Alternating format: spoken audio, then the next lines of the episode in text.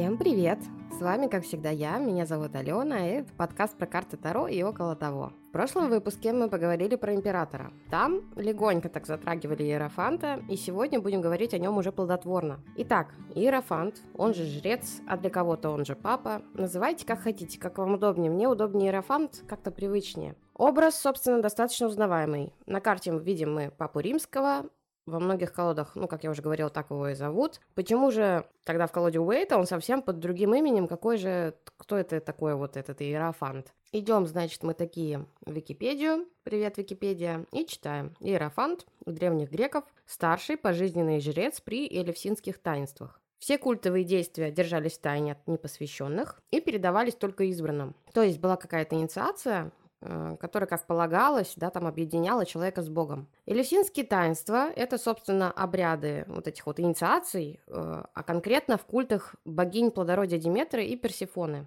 Почему такое название? Ну, собственно, потому что они проводились в Элевсине, и отсюда и пошло Элевсинские таинства. То есть, почувствуйте, жрец, который объединен с Богом, как минимум, умеет с ним общаться, и получать информацию, а далее эту информацию он может передать дальше. Но, возможно, не всем. Тут э, важно, запомнили, пусть отложится. Идем дальше. Если мы посмотрим на круг астрологического соответствия, кто не видел, welcome на канал в Телеграме, там все допы, все дополнительные материалы, все есть, ссылка в описании, то мы увидим, что Иерофант находится в зодиаке Близнецы, и это третий дом.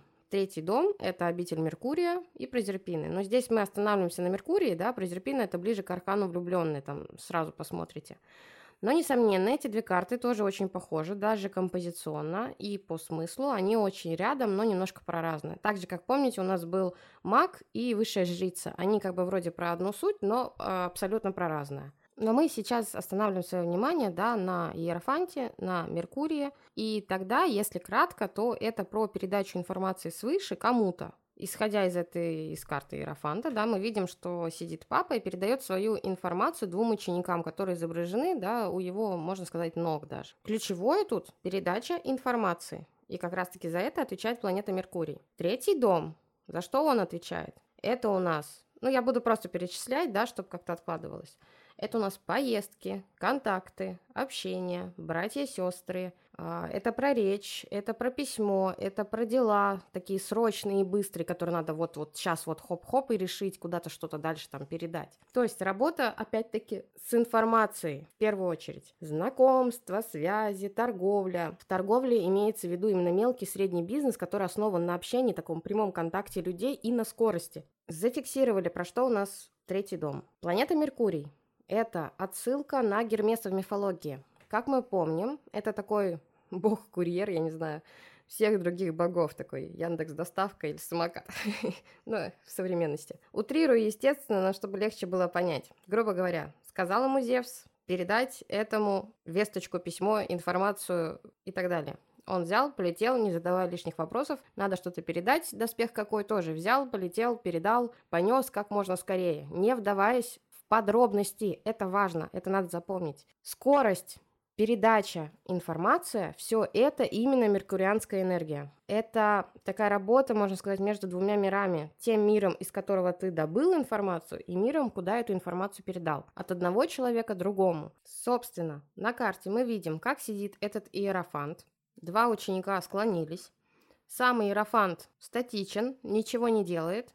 Он только решает, давать вам знания или нет. Знания эти получены откуда-то свыше, там, опытами, традициями, неважно. Он посредник, он проводник. Именно поэтому на многих современных колодах Иерофанта можно встретить там, его рисуют как Будду, или, например, как у меня в колоде славянских легенд, Иерофант представлен в образе старца – Думаю, волхва имеется в виду. С распростертыми объятиями он несет знания людям, да, такой светлый, готов всех принять. Собственно, тут еще важно отметить, что Папа Римский, с которого рисовалась карта изначально, это он является официально признанным посредником между Богом и человечеством. Просветит ли он всех? Вряд ли, но кто знает. Скорее только избранных, которые готовы воспринять эту информацию, которые вопрошают, которые в ней нуждаются. Тут можно найти подтверждение Уэйта в его иллюстрированном ключе к Таро о том, что э, Иерофант именно проводник, цитата, «как таковой он является проводником благодати, принадлежащим, в отличие от мира природы, миру человеческих установлений». а также проводником к спасению души всего человечества в целом. Отложили этот факт себе в коробочку знаний и идем дальше.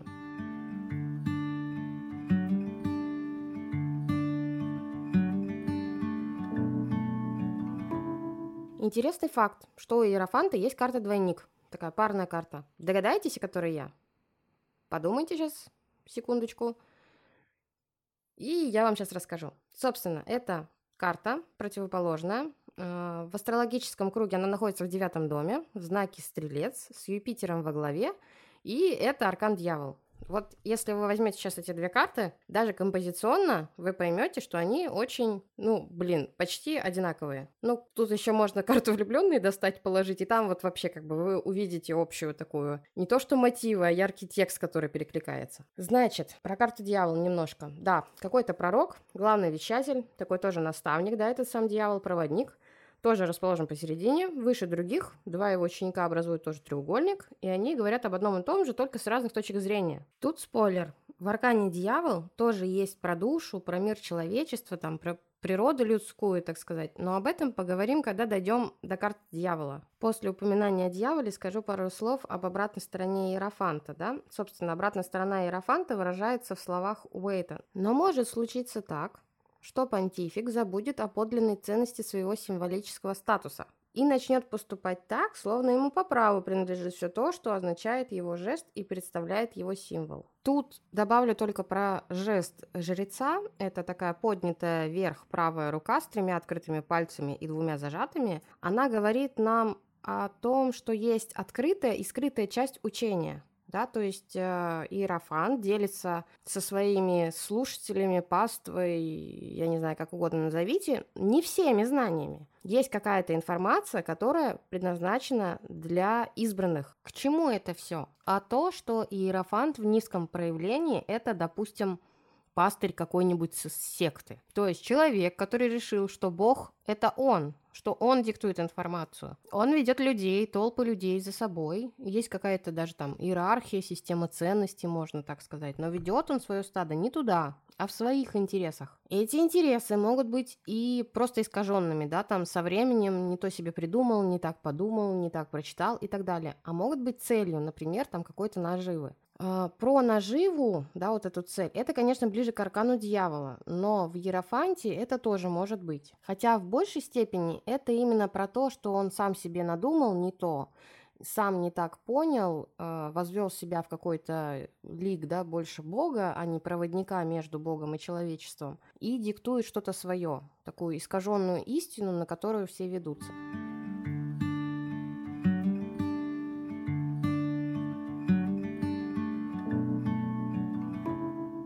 Означает ли религию Иерофант?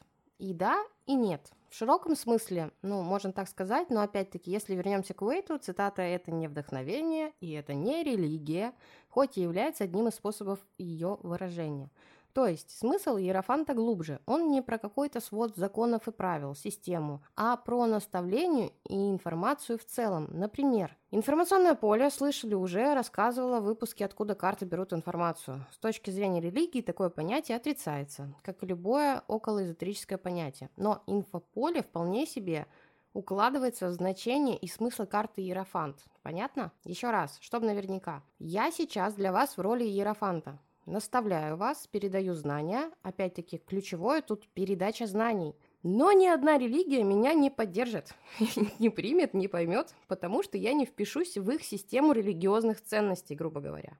Поэтому можно сказать, что религия и вопросы про религию, да, это иерофант, но иерофант – это не только религия. Ну вот нет, вот нет и точка. О,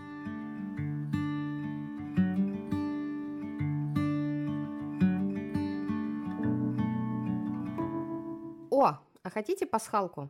На карте классической колоды Таро Уэйта сам Уэйт оставил свою подпись с намеком, что он как раз проводник. Итак, приглядитесь, в короне жреца на карте, как вишенка на торте, стоит буква W. Приглядитесь, если не нашли, пишите в чате, помогу. Собственно, вот и вся подсказочка. Но классный же такой Незначительный, но приятный и интересный факт соприкосновения с самим автором, самим Уэйтом. И никто тут даже не поспорит, что у этой части наш проводник в мир Таро, в мир передачи и получения информации. Вернемся к нашим арканам. Символ ключей перекрещенных – это символ как раз-таки Папы Римского, а Папа Римский – это посредник в работе с информацией. Это и про традиции в том числе.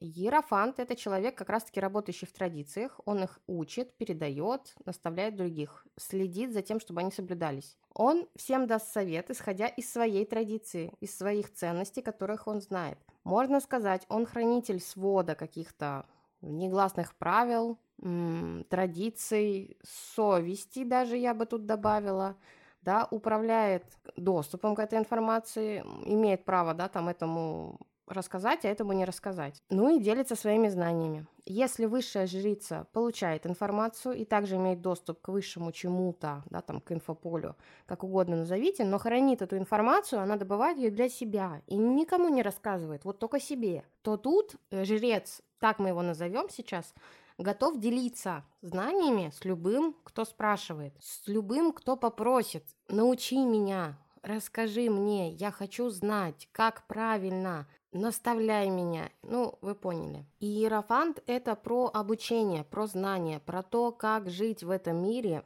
А, для него все равны, и бедные, и богатые, ему не важно. Он не делает выбор, он не делает выбор, кому передавать эти знания, дает их всем вопрошающим, да, он такой проводник в мир знаний. Но тут вот э, получается нестыковка, да, я сначала говорю, что он выбирает, кому давать знания, а здесь он м, дает знания всем вопрошающим. А, поясню, если Иерофант видит, что допустим, цели вопрошающего не чистые, не вписываются в традиции, там, в культуру, в совесть даже просто, то он, соответственно, будет защищать традиции, да, так как вот он, ну, это в его обязанности входит. И тут он может не поделиться, но если он видит, что к нему с чистым сердцем, да, там приходят и говорят, научи меня, я хочу научиться, я хочу познать, то он, конечно же, поможет. У него в подкорку вшито именно помогать. Поэтому важно, с какой целью ученик приходит к Иерофанту, с какими целями? Ну, я не знаю, грубо говоря, вот э, возьмем религию, христианство, православие, да, там батюшка это у нас Иерофант, и э, люди это его ученики, да, собственно, миряне. Если приходит какой-то неверующий, да, там, который все отрицает, но батюшка ему не будет э, рассказывать, как молиться, да, он молясь лбом, как бы будет молиться о пол, лоб себе расшибет, как там говорится, я уж не помню. Вот. Но смысл в том, что, скорее всего, он попросит этого человека выйти, хоть он ему скажет, что у тебя есть возможность стать на путь истинный, но если человек начнет дальше там что-то говорить, что нет, все равно Бога нету там и так далее, то, скорее всего, батюшка его попросит выйти из церкви и, как бы, сами понимаете, он будет защищать свой, свою традицию, свою религию, свои вероучения, да. Соответственно, в этом плане он выбирает но, повторюсь, если человек чистосердечно придет в церковь и скажет, я хочу уверовать в Бога, то, соответственно, увидев его чистосердечные такие намерения, батюшка его будет его проводником, да, будет э, крестить его, грубо говоря, учить его молиться и приведет его к Богу, там, согласно вероучениям.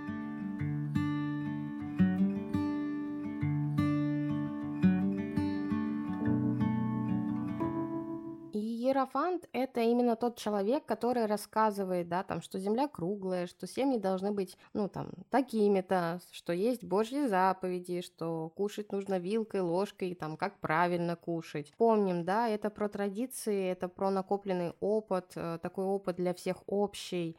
Вот дьявол – это про отрыв от традиций, про себя любимого, а вот Иерофант – это именно про всех. Вот тоже разница этих двух карт. Все равны, и нужно жить всем одинаково. Да? То есть для всех работает, и для тебя будет работать. Э, для всех правильно, и для тебя, значит, правильно. Опять забегая немножко вперед, но тут интересно рассмотреть. Дьявол – это как раз-таки про индивидуальность.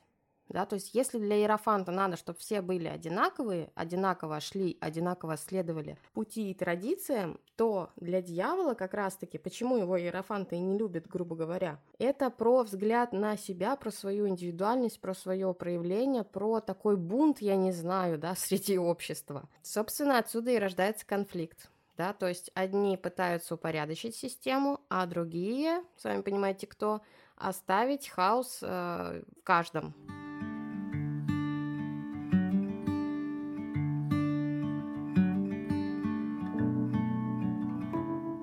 Пройдемся по каббалистическому соответствию. И тут, раз уж мы на карте какого-то наставника и проводника, я хочу сказать, что, собственно, я не претендую на роль наставника каббалы сама жуткий обыватель и выдергиваю только то, что считаю интересным и дополняющим общую картину. То есть так, выдергиваю из контекста, возможно, какие-то факты из книги по Габалы, там, из знаний, которые у меня есть. Конечно, тут стоит отметить, что астрологическое соответствие, которое я рекомендую, да, которое вот на канале у меня, допустим, также лежит, не совпадает с астрологическим соответствием древа жизни. Они разные. Вроде не во всем, но разные. Почему так? А кто его знает? Система древняя, может, не хватало знаний, может, так видели, да и видит по сей день. Мне, как тарологу, это не важно, это не является предметом моего исследования. Мне важно, как интересно идут пересечения разных систем и как они друг с другом вот, взаимодействуют и могут друг друга дополнить. Поэтому давайте считать, что мы отдельно рассматриваем Таро и астрологию и отдельно рассматриваем Таро и Кабалу. И я при этом не являюсь вашим учителем по Кабале. Вот я уверена, что любой каббалист может э, мне высказать очень много не особо лестных слов на тему того, что я тут вам наговариваю. Но не суть. Итак, Путь Иерофанта – это первый путь вниз по мужскому столпу силы на древе жизни. Он проходит между Хокма, сверхъестественным отцом, да, то есть поняли, непостижимым для понимания простого смертного, и Хесед, божественным отцом, к которому обращаются в молитве. Тут опять, я думаю, поняли. Таким образом, Иерофант приводит в известный наш мир влияние небес. Еврейская буква Иерофанта – фаллический вав, означающий гвоздь, а также союз И. И то, и другое объединяет, да, соединяет два разных, по сути, явления. Доску к дому прибиваем гвоздем, да, соединяем. Ну, а союз И вы сами поняли. Иерофант – это папская фигура, понтифик, э, его роль – регулировать и воплощать связь между божественным и простыми смертными, да, то есть соединяет небо и землю. Интересный момент, числа 5 и 6 – это как раз-таки человеческое и божественное соответственно. Пятый аркан – Иерофант, человеческое, шестой аркан – влюбленные. Оба находятся в созвездии близнецов, да, то есть два близнеца, два аркана тоже идут как-то вместе, вот человеческое и божественное. Кстати, про нумерологию. Число 5 да, пятерка. Это про гибкость, про приспосабливаемость, про многосторонность, такую любознательность, такую харизматичность. Ну, в принципе, все подходит к Иерофанту и его Меркурию. Такой человек обладает многочисленными интересами и способностями во многих областях. Сфера интереса такого человека, ну, собственно, является весь мир, да, его устройство, его традиции. Он прекрасно себя чувствует в любой компании, способен найти общий язык с любым человеком. А, многообразие опыта человека пятерки э, быстро просто делает его центром внимания в компании. То есть все его привлекают, ну, он привлекает к себе внимание, как бы все к нему привлекаются. Минус пятерки, и тут, кстати, важно, вот э, на тему Иерофанта, это поверхностность, да, то есть такой человек изучает все поверхностно, он вот как бы хватает по кускам и дальше передает, он не, углуб... не углубляется ни во что. Собственно, Иерофант тоже, он не углубляется в суть вещей. Он узнал, получил, грубо говоря, откровение свыше, передал дальше. А что, почему, к чему, почему именно такие заповеди, почему именно такие традиции, да кто его знает. Главное теперь следить, чтобы выполняли и все. Не хочу сказать, что Иерофан тут от этого, да, там глупый или еще что-то, или он там мало знает, или еще что-то. Нет, у него просто такая задача. Вот взять информацию и передать ее дальше в массы. Ему, грубо говоря, вот возьмем математику, да, вот там есть теоремы и к ним доказательства – вот Иерофант возьмет теорему, возьмет эту суть и передаст народу. Вот доказательство этой теоремы ему не будет важно. То есть он будет знать, что это, это как бы кто-то доказал уже, что доказательство вообще имеется, но ознакомливаться с ним и копаться в нем, разбираться он не будет. Зачем? Это не нужно. Взяли самую суть, вот из всей вот информации взяли самую суть. Это, кстати, плюс Херофанта. И передали дальше. Вот ключевые моменты работы с информацией. Вообще такие люди очень хорошо работают, допустим, хорошие юристы, там, журналисты, еще что-то. Вот они взяли, обработали большой пласт информации, хапанули там нужное что-то такое, да, там, или какой-то нужный закон, все там вот свели одно к одному и дальше побеждали там доказывать правоту или нести статью в газету или еще что-то. То есть это так вам для примера. То есть есть свои плюсы и минусы в этой поверхностности иерофантов. И в зависимости от положения карты, да, от того, как в раскладе проигрывается, на какой вопрос отвечает, можно, соответственно, и судить, что здесь в каком контексте имеется в виду. Интересный факт, вернемся все-таки к нумерологии, а, что у пифагорейцев пятерка символизирует брак, да, то есть будущие суммы простейших э, мужского и женского, да, 2 плюс 3. И иерофант в раскладах, кстати, тоже очень часто указывает на брак такой на традиционный брак. Часто в моей практике такое было, когда приходят девушки на расклад на отношения с мужчиной, но утаивали такую вещь, что они являются любовницами. А мужчина состоит в официальном браке. И часто в восьми случаях из десяти появлялся иерофант как ответ на вопрос, а что же им мешает там двигаться дальше, например. И тут бац, иерофант. Ну, сами понимаете, это вот как раз-таки про то, что этому человеку, этим там двум людям мешает развитие отношений то, что вообще-то он женат. И у него как бы он еще расписан. Э, именно традиционно, да, то есть это именно про традицию, про семейность и про брак.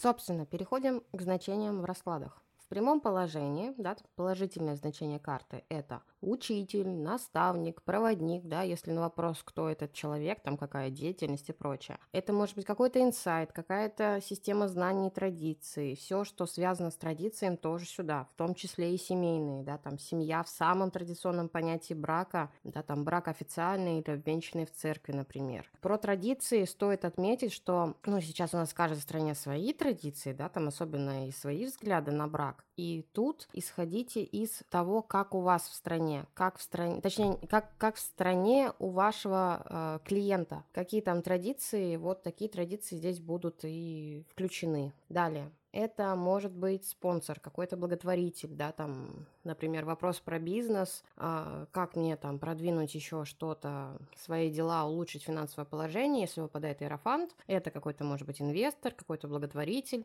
какой-то совет э, мудрого старшего человека, наставника, да, то есть авторитета в своей области – Сюда же мы пихаем все учения, догмы, заповеди, правила. Сюда же духовные поиски, духовное наставничество, да, там добрый совет, опять-таки, верная любовь, э, высокое положение, образованность, э, если это какой-то вопрос тоже там, типа, что мне делать дальше, это про необходимость нарабатывать там, например, авторитет, возможно, или поиски наставника, или какого-то мудрого человека, который станет проводником для вас, например. Карта сама по себе может говорить о благоприятном разрешении ситуации. Возможно, кто-то мудрый поможет в решении этого вопроса. Если вопрос про отношения, это обычно вза взаимопонимание партнеров, да, такая глубокая привязанность и взаимное доверие. К деньгам этот аркан особо не имеет отношения. То есть, если вопрос выгодное ли это дело бизнес, то вряд ли это будут, будет какой-то ответ про большие доходы. Но при этом, если речь э, про работу, там, например, какими путями пойти, ну, вот как я сказала, да, там, например, или в какую сферу, то тут это учитель, э, журналистика, такое просвещение народа, да, сюда же торговля, юристы, ну, юристы ближе к справедливости, но если выпадает иерофант и справедливость, то тоже можно говорить, да, о каком-то даже адвокатском опыте, потому что адвокат он же как бы наставляет человека, который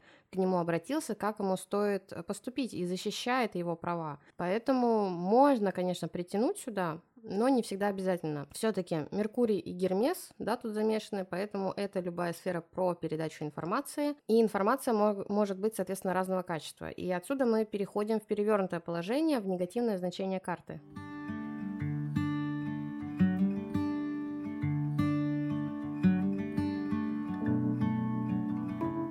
Перевернутом положении Иерофант может говорить нам про какой-то авторитаризм, да, там, отрицание нововведений, э, какой-то фанатик даже может быть, такой нездоровый, причем фанатизм, нежелание чего-то нового, например, в отношениях, то есть какая-то шаблонность мышления, да, там, например, позы миссионерские только так, или там девушка хочет ходить там на свидание или попробовать что-то новое, а мужчина ей говорит, нет, вот мы вот вечером ужин и спать, и все. То есть, да, такое, такой человек обычно держится за все устаревшее уже для современного общества, да, там какие-то неактуальные правила, неактуальные нормы, такое занудство даже можно сказать, такого человека можно назвать душнилой. Местами некоторые могут сказать, что у Иерофанта ограниченное мышление, но Тут, смотрите, оно не ограниченное с точки зрения, что он глупый. Он не глупый, он знает много всего на самом деле. Вопрос только в том, что он цепляется и держится за это, как вот, вот прям всеми, я не знаю, клешнями, когтями, вот всем вот в это держится,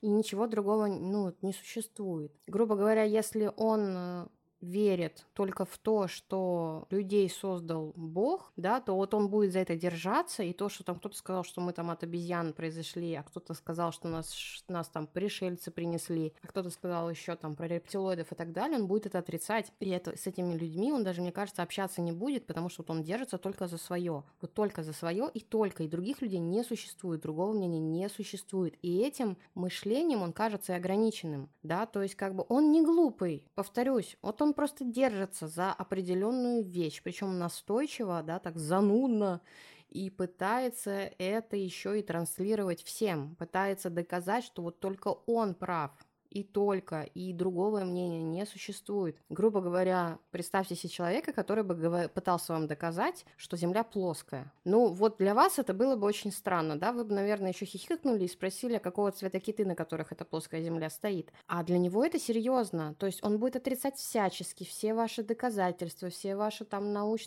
научно-познавательные статьи, книги и так далее о том, что Земля круглая на самом деле. Нет, для него она плоская и точка.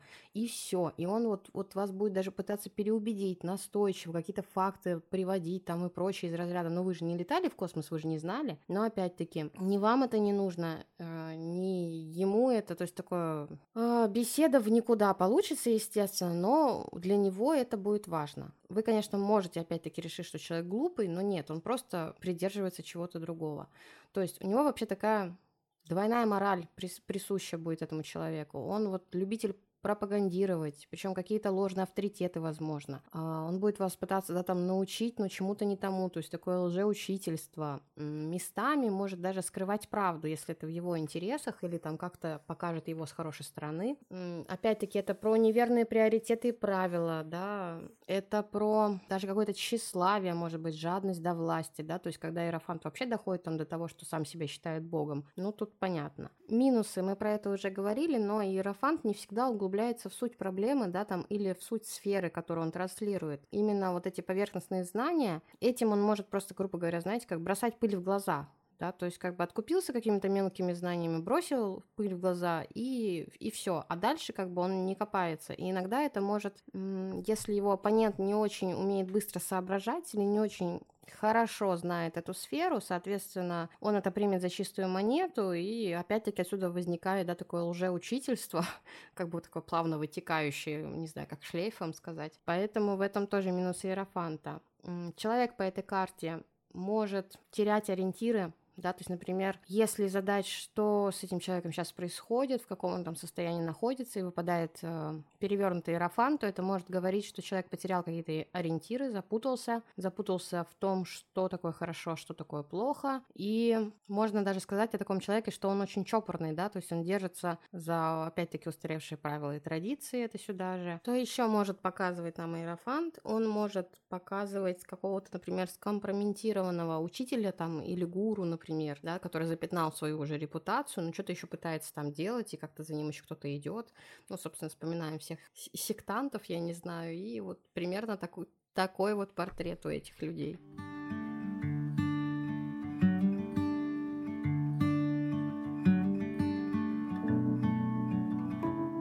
Итак, рубрика «Арканы в кино». Где же, где же есть образ Иерофанта? А вот где. Ну, куда же мы без «Звездных воинов»? Собственно, где я, там Звездные войны, всегда. ну вот. И, соответственно, в Звездных войнах есть такая значимая фигура, это магистр Йода. Ну, собственно, кому никак ему быть иерофантом в этой всей киновселенной. Собственно, кстати, Дьявол-искуситель это, конечно же, тут будет император, Сид, да, вот они про себя, про свои чувства, про свою индивидуальность, про свои интересы. А магистр Йода и все джедаи, они вот про силу, про любовь ко всему, про гармонию с этой силой и так далее. Но это не важно. Магистр Йода учит и наставляет юных подаванов. Были даже кадры, по-моему, в третьем эпизоде, где он сидит с детьми и слушает их, что они говорят, как они отвечают на вопросы, и наставляет их. Такой очень атмосферный кадр, где он еще говорит, насколько, да, там детский ум э, мудрый и прочее. Именно так правильный иерофант ведет себя, да, он слушает человека, людей, ребенка, прочее, и подбирает нужные слова, нужные механизмы, чтобы ответить на вопрос или чтобы человек сам до этого дошел. То есть как, как э, поступает мудрый наставник, да, он тебе не дает рыбу, он тебе дает удочку и учит ее ловить. Так и здесь, да, то есть как бы магистр Йода подаванами помогает им стать джедаем, но каждому у него такой немножко даже местами индивидуальный подход. При этом все обо всем, да, то есть э, все должны прийти к какому-то единому джедайскому, грубо говоря, облику, к единым джедайским правилам и традициям, но чтобы довести кого-то, да, они все в разных могут быть немножко состояниях внутренних, он одному это скажет, другому скажет это, суть про одно. И оба в конечном э, счете его ученика станут кем положено, но пути у них немножко могут отличаться, и грамотный иерофант это понимает. Про магистра Йоду, да, работает он, живет в традициях, в определенных правилах и законах. Этим законом он учит, соответственно, имеет контакт с силой, учит других контактировать с этой силой также, чем не отличный пример Иерофанта. Какой еще тут фильм мы можем вспомнить? Ну куда же мы без мультика Кунг-фу Панда? Странно было бы, если бы я мультик не привела, при учете, что у меня трое детей. Ну вот прям лежит, конечно, на поверхности. А, я думаю, многие смотрели. Тут прям образ мудрого и не всегда понятного мастера УГВ. Он говорит всегда загадками. Он такой немножко отлетевший даже, я думаю, товарищ. Несомненно, он очень умный, имеет какую-то связь с высшим, да, который там ему приходит в каких-то медитациях, еще что-то. И он говорит загадками не просто так, не потому, что он такой отлетевший старый черепах, а именно потому, что он дает э, своим ученикам возможность дойти до этих мудростей самостоятельно да, он дает им путь, э, он дает им вектор какой-то к просветлению, можно сказать, да, там, к Богу, к высшим силам, я не знаю. Он сам как-то получил эти знания свыше, да, или опытом. Все-таки черепахи долго живут, и, судя по нему, действительно долгий был его путь. И вот эти все знания он передает не чопорно просто, да, там, грубо говоря, лекциями, а он дает э, с помощью решений к его загадкам. Все мы знаем знаменитую мудрость Угвея, случайности не случайны. Сами, я думаю, мы многому от этой мудрости можем научиться, и для нас, простых смертных, она оказалась очень даже крылатой. Спасибо, мастер Угвей.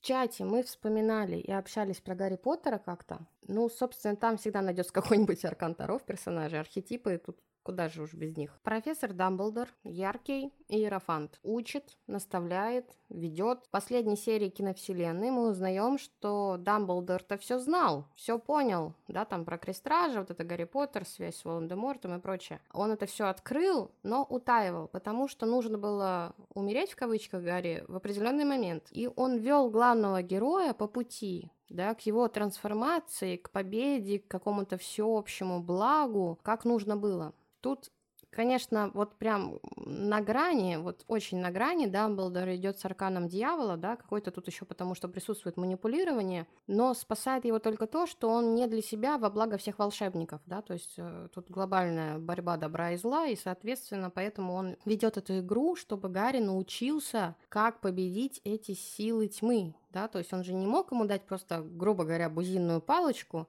и сказать, на, иди фигач вон того чувака без носа, и у тебя все получится. Нет, потому что этой бузиной палочкой, чтобы владеть, нужно было обладать определенными качествами, да, там, э, пройти через определенные этапы и прочее, и прочее, да, то есть ему нужно было вырасти как-то внутренне, духовно. И Поэтому какими-то своими тоже местами ведь загадками и подсказками он его к этому вел. Поэтому можно сказать, что Дамблдор в начале киносерий, да, такой прямой иерофант. Вспоминаем первую серию Гарри Поттера, где он такой не знаю, чем-то похож на Деда Мороза, такой прям милый-милый добродушный дедушка, а к концу серии он становится каким-то даже перевернутым иерофантом. Но все таки иерофантом, да, то есть как бы несмотря на то, что, возможно, даже и сам Дамблдор выглядит каким-то запутавшимся, да, какие-то его первоначальные устои, понятия претерпели да, как бы какое-то изменение, он как-то их пересмотрел, я не знаю, и жил немножко по другим понятиям.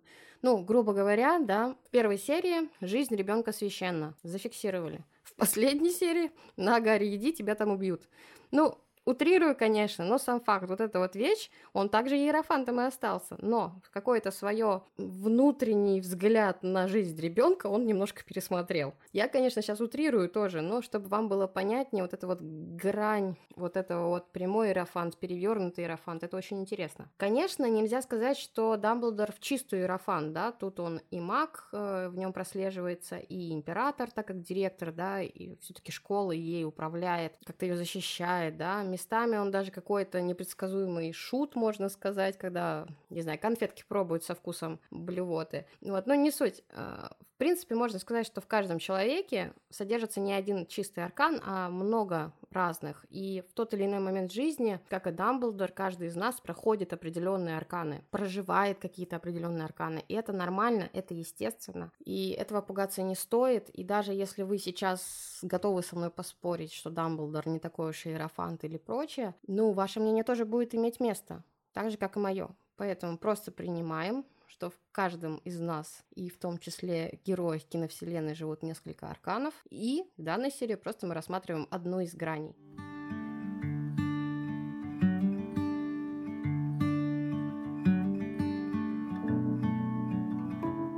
А на этом у меня все.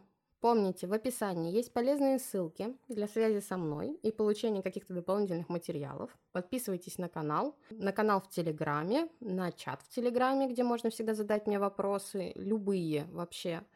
Подписывайтесь на подкаст, чтобы не пропустить новые выпуски. И в следующем выпуске мы поговорим о влюбленных.